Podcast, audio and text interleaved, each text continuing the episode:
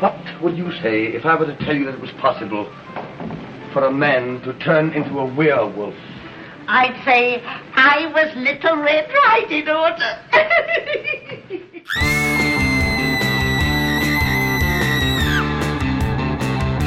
You like scary movies? Uh huh. What's your favorite scary movie?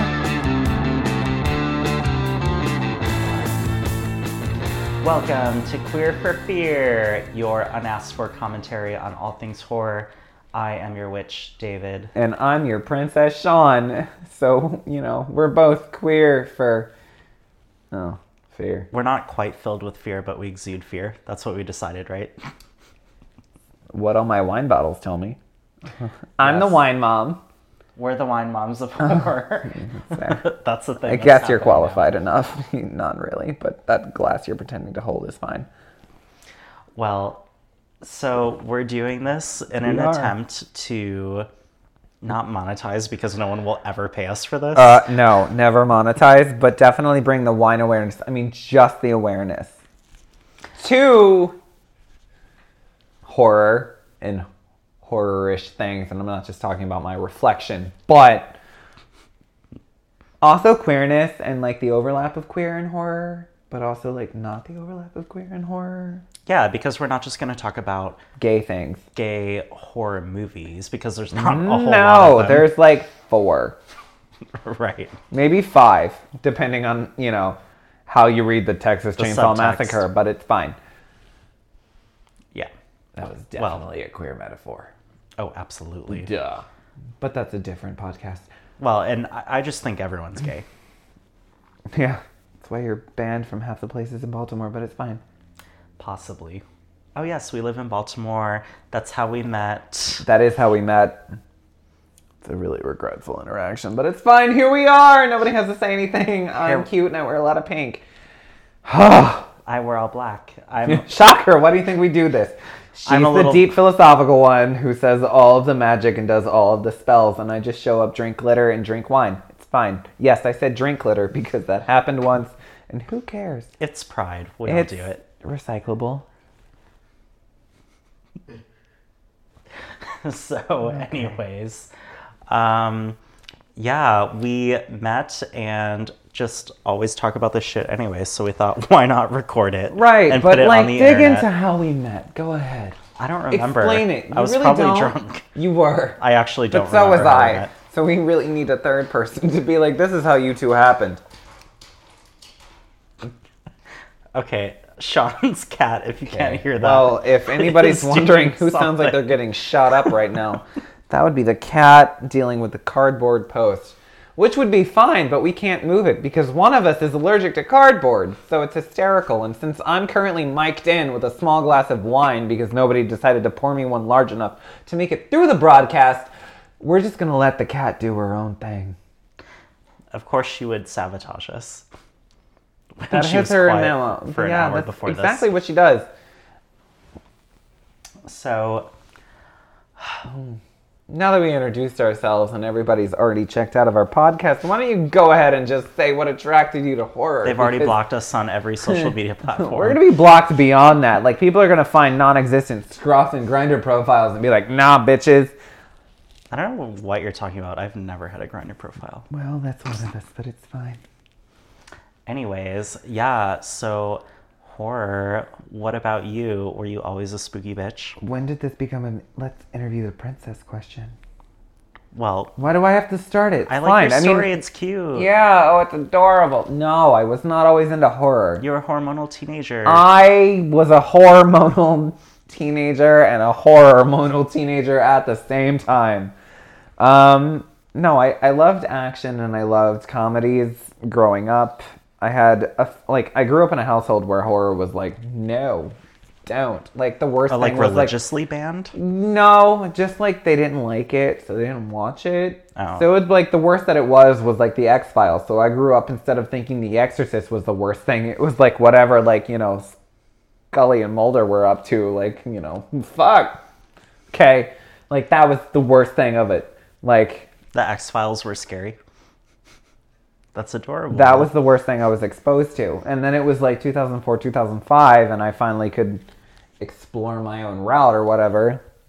And I decided, oh, sure, okay, let's try this.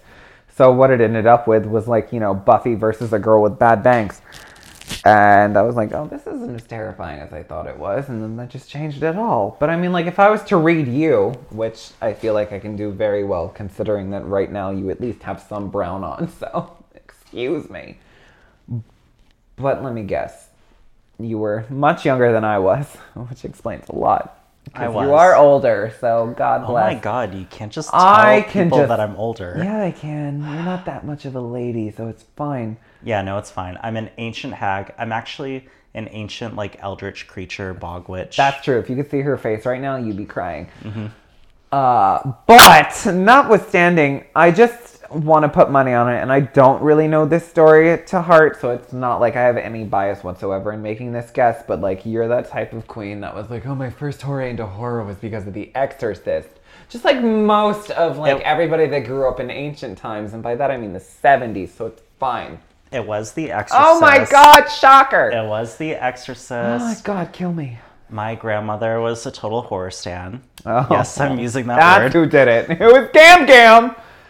It- well, we called her Grams. Oh, it excuse me. That's what I call my grandfather. That's not awkward at all. Call your grandfather Grams? I know. Well, kind of. Anyways. Don't that's- ask. That's more of a female grandparent pronoun, but that's okay. That's your opinion. That's not 2020. Don't uh, read into it. That's rude. My grandmother actually did not like my mother at all, so she thought it was funny where when we would go hang out at her house, she would give me a mixing bowl of ice cream and like pour candy all over it. We're talking like 11 p.m. And then show me a scary movie like The Exorcist and then send me home to my mother. So, follow up, because I have a lot that I want to digest from that, not Okay. just the amount of ice cream, because God bless Willy Wonka's sister. Um, was this like mommy's mom, or was this like daddy's mom? This is mommy's mom. Oh, that's a lot of like family shit to like digest right It's now. It's a lot of family drama. And I don't have enough boxed wine to carry me through that conversation, so I don't want to tackle that. No offense. Right. You understand. It's fine. Great. So, They never recovered. Oh, I'm sure. if mommy's mom was showing you The Exorcist, she was just trying to fuck over mommy in real life, having you scream, and instead you probably just fell in love with pea soup spilling, head turning, you know, crucifix fucking Regan, and you were like, it's normal. Right. Well, well, my grandmother uh, positioned it as being a comedy to me. So she was like, "Oh, this is a comedy." So I grew up thinking, "Oh, the The Exorcist is a comedy film." And now when I say that to any normal person, they're like, "What the fuck is wrong with you? I hope you're in therapy." And I'm like, "Yes, I am." Well, we But- know at least one of us is in therapy. Probably both of us should be, but that's a different conversation entirely. Every queer person needs therapy. Do we? But to me, horror is like therapy. Why? Well, that's a really deep question. I wasn't prepared to answer. Well, we're going off because it's so- bulleted script here. Well, to me, horror is therapy because it exhibits the most extreme forms of human nature, and we don't have to, hopefully, play out those extreme scenes in real life. You mean upskirt shots of people in Transformers don't count? No. Oh, well, or, that's just depressing. or you know, people wearing each other's faces. Okay, that's in like maybe three movies. Four, if you mm-hmm. count House of a Thousand Corpses like an actual film, but like the studio hacked it up so much that it's more like a music video. And yes, I blame the studio, not Rob. I also consider House of a Thousand Corpses a comedy, by the Thank way. you. Well, shocker. it totally is. Yes. So, no, I think that it's actually not weird at all for queer people to be attracted to horror because it's flamboyant, for one. so it's very ridiculous and extreme and over the top in most in most cases. That's kind of a generalization Yeah, I was gonna say that's very generalized. But because there are subtle horror films, right? are there? I mean, it depends on what you're considering subtle. What are you? Since you brought it up. What what do I think is a subtle horror movie? Yes, Um, like Pan's Labyrinth. that's subtle. Yeah. It's like a dark fairy tale. Yeah, exactly. So But like then that could mean you're arguing dark fairy tales and or fairy tales altogether or horror, so I guess that's fine. no, yeah. Ish. Is it queer? Well, I think everything's queer. Of course you do. But the pan, Says the girl that walks around in massive amounts of pink half the time. the pan character in Pan's Labyrinth, I think, is totally like a queer spirit, though. Right? The faun. Yeah, the faun. At least somebody did their research. Well, I'm also a pagan, so I know like where that all comes from. Okay. So We're just learning so much about you during this, aren't we? I know I have such a fascinating backstory. It is so fascinating. Would I be the final girl? And what? Between you and I? Yeah. Oh my god. Oh, it's not going to be me. Who would survive? I will go out in a blazing glory of pink. If anybody wants the closest reference, see Elisabeth Moss and fucking us, okay? Ooh. Yeah. Like, is it vodka o'clock? I don't know. Let me go get shanked. Well, I feel like you would be like the second to last girl who's like legitimately putting up a fight. Like, fuck you, I'm not going out without a fight. I'm gonna bring you down with me. She still dies in the end. But I feel like that's your thing. Thank you for at least conceding to the fact that either way I get to die. I don't think I would be a final girl either in real life though, because I'm too trusting of people. I mean, you're just too gullible. You'd hear a noise and be like, oh my god, a dog! And the next thing you know, you just end up with your head whacked off. Yep. And then we'd all just be sitting there being like, well, damn. Exactly. I guess being a pagan didn't prepare you for that. Nope. Something that really reminds me of that is uh, uh, Blair Witch Project: Book of Shadows. That The movie that nobody ever wants to talk about, but Which- that apparently on the pilot episode you want to. So any of the three followers that are probably still with us are now ditching. Go ahead. Please, can't wait to see how this one turns That's out. That's an amazing example of. So they had that character Erica, who was the Wiccan in the movie, and she was like, "It's fine. We're gonna go into this spooky situation. People are being killed, but Yeah. but I'm a witch and I like am doing my protections." She was literally the first person to die. They're like, That's "And fair. you're that dead." was sad. But I mean, at least you have, you know, Netflix is saving you with all of the Sabrina realness. Yeah. Also, Like- horror adjacent. Exactly, horror adjacent, but still so appropriate. And like this, like, yay, post Me Too movement, feminism, 2020, female power, everything. Right. I mean, yeah. I mean, you can, uh, in a way, all of these new like horror adjacent things that are coming out are building blocks from a lot of like older, probably mid 90s feminist horror films where the final girl wasn't just like a traumatized victim, but someone who is like really reclaiming their power. So what I'm hearing you saying is that you're trying to connect it back to the craft, Well, which no, is somebody's favorite movie of all time. yeah, my favorite movie of all time is also my favorite horror movie, The Craft. Yeah, But however, um, I actually consider craft horror adjacent because that's fair. it's not like it's legitimately not a scary movie. definitely like, queer, though. It's it's more of a thriller. So did you know that The Craft trivia, by the way, wasn't originally meant to be R rated, but at the time the um, what do you call it, Motion Picture Association, the MPA. yeah. So they had a rule at the time, this has been since disbanded, that any movie that featured underage people doing witchcraft or sorcery or necromancy had to have an R rating. It didn't matter if like the whole rest of the movie was like the plot of Frozen. If it was real life, So what I would really like to rewind to real quick is that do you believe that the main plot of The Craft is similar to the main plot of Frozen? Because I've never seen Frozen, and like honestly, if we're gonna make this connection, I might actually be willing to watch Frozen. yes. I don't generally support Frozen just because as an educator outside of a podcast hosting gig, which isn't even really a gig, it's a, an excuse to overly drink wine. I, I don't stand to use your verbiage that you used earlier in this. I know. Well, Elsa had a misunderstood magical power, and her parents died, just like Sarah's parents in the craft. She had to find a community, and uh, in Elsa's community was her village. They didn't understand her power. They wanted to kind of take advantage of her So kind of, I'm stretching a little bit. Yeah. This is a little bit of a I'm, stretch. I'm just I'm like reciting the plot of the craft in my head and I'm like looking at this and being like, I don't think anybody looked at the camera I was like, Do you want to build a snowman? No. that would be a really cute mashup, though.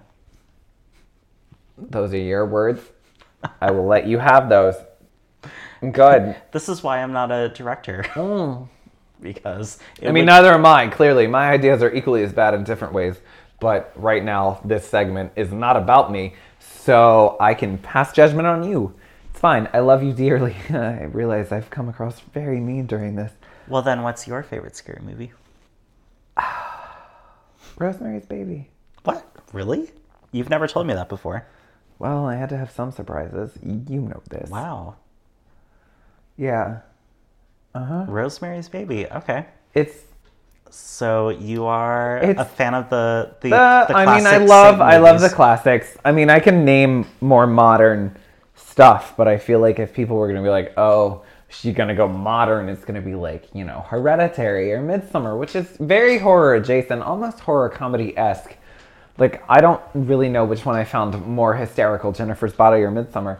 Um, just to be clear, I Both were did pretty find funny. Midsommar actually very funny. Uh, Also a comedy. It it was a bad relationship comedy, but it was still amazing. Uh, no, I I think like after watching Sarah Michelle Gellar fight a chick with bad bangs, um, I really was like maybe I should take this shit a bit more seriously instead of shallow, and watching her finally lose to a poor haircut. Um, so I I did my research and I did you know, watch a lot just because I was fascinated with this idea of people were okay with cinema that showed explosions and was like shallow plot lines and no characterization and like mm. let's just put millions of dollars into creating CGI and, and creating things to blow up in the background and just stun audiences with visuals rather than giving them a reason to be invested when there was a whole field of things that allowed people to feel, whether good or bad. I mean, you can watch Friday the 13th and be like, well, it's, this, you know, follows all the horror tropes of, you know, she wasn't a virgin and she was a whore, or this is the virgin, this is the nerd. They all need to do this and do that. Right. But I mean, like, it's still like you were able to identify and like point out the tropes, which is what I think Scream did so brilliantly. Was you know Kevin Williamson wrote those rules and was like, here they are. I, I think. Oh, you think he wrote the rules? Hmm. Yeah, I mean, I, I, I think the one thing of like even The Exorcist, which as great as it is, and I'm not here to serve as a counterbalance to you being like, oh, gosh, yes. I, I just think the one thing that makes Rosemary's Baby different, and I'm not here to defend Roman Polanski, I'm not here to claim that anything, you know, because I, if we're going to get personal views, of course, I'm not going to support him. But I'm thinking if we're talking a craft of a movie, I think what makes Rosemary's Baby so terrifying isn't the the demonic presence, which it absolutely is. I mean, there's the whole sex scene, there's the whole dream, lucid, you know, but it, it is It's just the, a normal Tuesday night at my uh, well, of, of course, it is for you and all of your love. Um, but it's the fear of, of the person that you spend or you choose to spend your life with. I think it's the corruption of the husband. I think it's the idea of the greed. I think it's the, like, when he decides to follow the neighbors and listen to their advice and take part into the the like love of having the demonic spirit and pray I, I, I really do believe that it is that's what makes it the most terrifying. The exorcist is this mm-hmm. outside force worming its way into this little girl. And yes i think true. i think Yep. what makes the exorcist terrifying is this force that can happen to a child.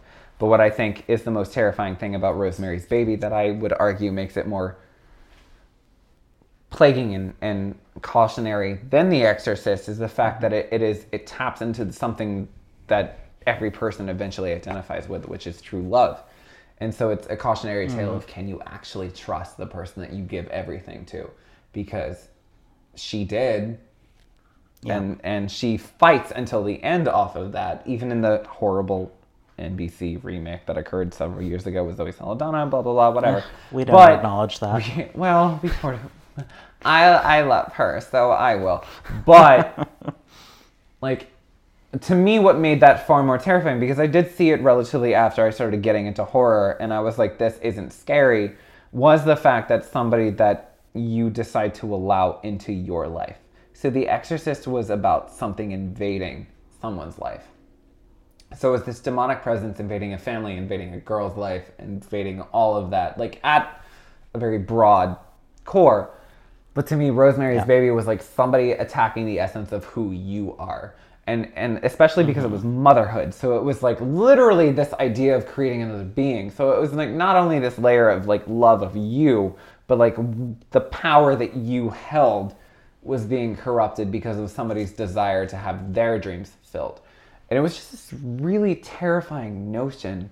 Like even at a young age, and I That just- everything you I think is was- wrong. Yeah, I was just terrified. Like anytime that movie came on, I was like, I refuse. Like I would watch The Exorcist over Rosemary's Baby easily, and I, and I did. I for a very long time preferred watching The Exorcist and and having that interaction and like Ellen Burstyn and just William like brilliant direction of that compared to like Roman Polanski's intimate, just very in your face, like even the cinematography of just the way that it was shot was just always so like the intimacy was front forward in your face. Like she changed her whole appearance. She got her hair cut. She lost like Mia lost weight for the role. Like did all of this, and the whole thing was mm-hmm. just yeah. to allow this like story of violation of the most intimate parts of a person like let alone a female that's a whole separate conversation A- and it played off that really beautiful folk horror trope of your entire community being in on something that you're yeah not. i mean the fact that the neighbor won the oscar god right now too much wine but like surely oh, what is her name wow. i'm gonna have- i'm gonna pay for this in the comments like i'm i'm for sure that's if we get comments but we won't get comments. It's we we definitely won't. But I mean, like, there was an Academy Awards awarded to the people that played the neighbors. So like, this whole slimy endeavor was like so rewarded because it was so well earned. right. Like, it just works your way in and just. So that was my like as a kid and a teenager. That was my scariest. That was mine. Like I didn't have a grandma feeding me ice cream to watch The Exorcist. I had a grandma bring me fruit to watch Indiana Jones. But I was actually, I think I was an adult when I first saw Rosemary's Baby. Like, not purposefully, it just like didn't come up for me. It was my. why. I mean, and I did. I did see an Exorcist at a young age. I mean, well, I considered it younger. I don't necessarily know if it was young. not young for you. Uh, I mean, definitely not young for you, since you are the old queen here. wow. but- wow. I'm sorry. I'm just gonna let that one stay for a while. Uh, did it burn? I hope so.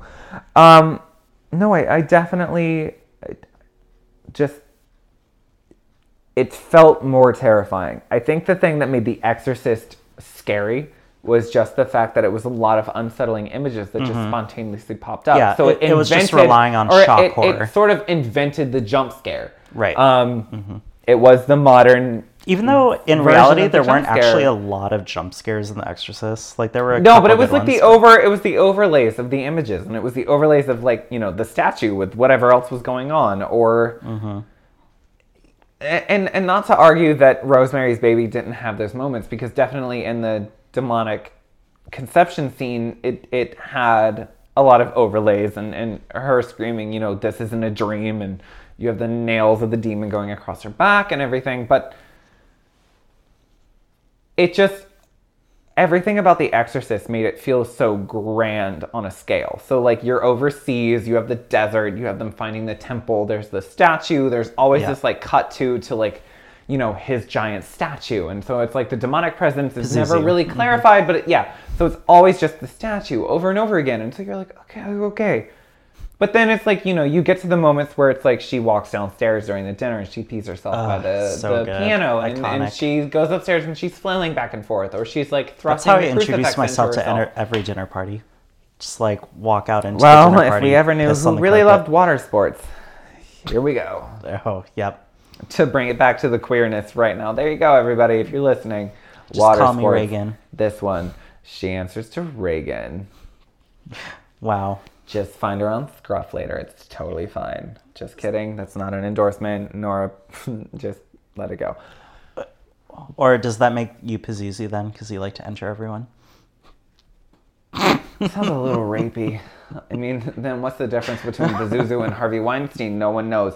Oh, Um, we're going soon? there. Sorry. Am I wrong? It's no. But That's why we're listed as explicit. We could say whatever we want. Hopefully, without consequence. probably gonna die now. It's fine. I should have probably given a fake name before recording this. Uh, listen, I can tell you I live in Baltimore. it's fine. I just, I, I think The Exorcist was like this grand envision of like an invader into a system. And Rosemary's Baby was this very, like, it attacked the most personal thing you could.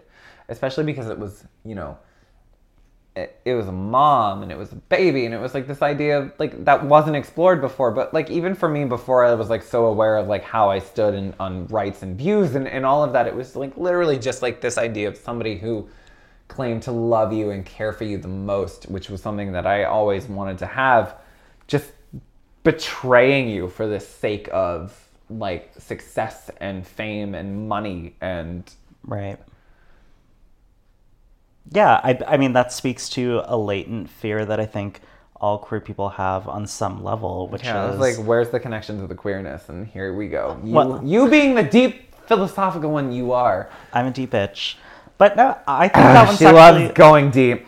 I Fine. think I think that one's kind of obvious, right? Like, uh, and this is kind of a trope in a lot of horror movies, right? It's like there's, Yeah. there's always this sense of like isolation, betrayal. Even people who said that they love you are gonna betray you when shit Yeah, gets tough. and I, and I think because a lot of us had like people who were close to us who abandoned us when we came out because they couldn't deal. yeah, yes, and I, and I think for both of us, I can sort of now seeing because you know we don't do a lot of prep for a show, just Or clarify, any. at least right now, or any prep. um, we have like a word doc with like a little bit of bullet points, but I, I, I think it follows us with what we think. You know, I I've met Mia Farrow and I've met or or been in at least conversational spaces. And it is it is something where, you know, your your interpretation and your fear of, of whatever the movie is kind of stays with you. And so being queer and like watching that really like any any sort of horror movie that involved like a violation of trust so, like, even something as simplistic and, and not necessarily scary, but I, I view equally as brilliant, like The Strangers, um, Liv Tyler and Scott Speedman. Like, just that whole idea of, like, a relationship falling apart. And not necessarily, like, spoiler alert, there's no betrayal between the two leads, but, like, just the, the like, they start the movie, they don't, and, like, they're thrown into the situation, and, like, the, the clarity and, like, the care throughout the course of the film that like alters I, I think changes. So for me like growing up and I identifying that like I was attracted to men and like I was very feminine nature and, and loving like this idea of being referred to as princess, which was a self-designated nickname, but still it stuck. I don't care. I was gonna ask. Yeah, no. Um, the the name princess I gave myself because duh, who else was gonna do it? No one.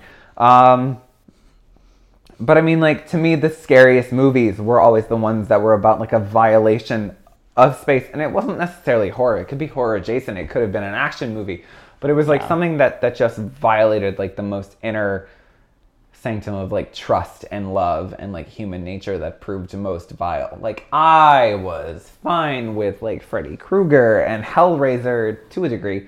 Um but like all of those really like what everybody considers like oh you're doing a horror podcast you need to talk about x y and z like i was fine with all of that like jason Voorhees and, and but it was like the smaller stuff like getting into the debates about the classics like the exorcist versus rosemary's baby and which one is better um which they didn't come out at the same time they they were a little bit apart but it Yeah. was it was just Rosemary's Baby was after. I would have to check. I don't. I would honestly remember.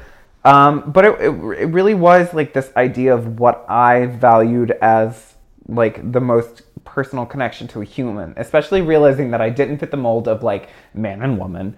And like nobody growing up in the early 1990s and 2000s was making movies about men and men or women and women. Like it wasn't a thing. Like even now, like today, like if they make a movie with a queer couple, spoiler alert, one of them is gonna die. See the horrible opening of It Chapter Two. Um, Or they both die like American Horror Story season one.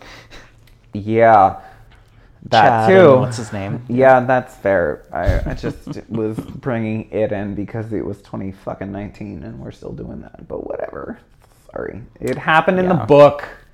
It's a whole separate podcast. But It happened in the book could actually be a, a whole podcast name. that's exactly why I just said it could be a whole separate thing. But it, it, it just, it's the, the stuff that preys on regardless of like sexual orientation or identification or like any sort of desire. The shit that like plays on fundamental sort of aspects of everyday life Human i find nature, the most terrifying. Yeah. um no, that that's totally fair. And I would even So to- to this argue day- that every good horror movie does that to some degree. every good horror movie Exactly. Every good but how often does that. a truly good horror movie come out Yeah, I mean the the best horror is it's not about the jump scares, it's the shit that gets into your head exactly. and keeps you up at night, not because of some terror of some unseen force, but something that like gave you like the psychological willies. No. And you love horror for, well, it made you, you little witch, you. Oh my god. Compliment. Yeah, I know. Just pat It's yourself like on Salem. the back. Oh, she's not in Sabrina enough as a sidebar. anyway, Anyways, Sorry. yeah. but we're hoping through this podcast that we can talk about a bit broader, not just individual themes of, of shit. Because God just knows, our- our I can life vent backstories. and rant and go off topic, but We, we will have some true goal- topical episodes. Yeah, is that we can dig into some already covered on numerous podcast stuff, but do it sassily while drinking wine. Topics of queerness and horror and just being gay in a climate film. Because, like, you know, Maybe outside of some hate, let's take the fear out of our podcast. Harley Quinn, great movie. Love the feminism. Love, like, the all female squad of it. Not making enough money at the box office, but shocker because, you know, it killed Ghostbusters in 2016. Let's just watch it happen again in 2020 because we haven't Mm-hmm. learned anything.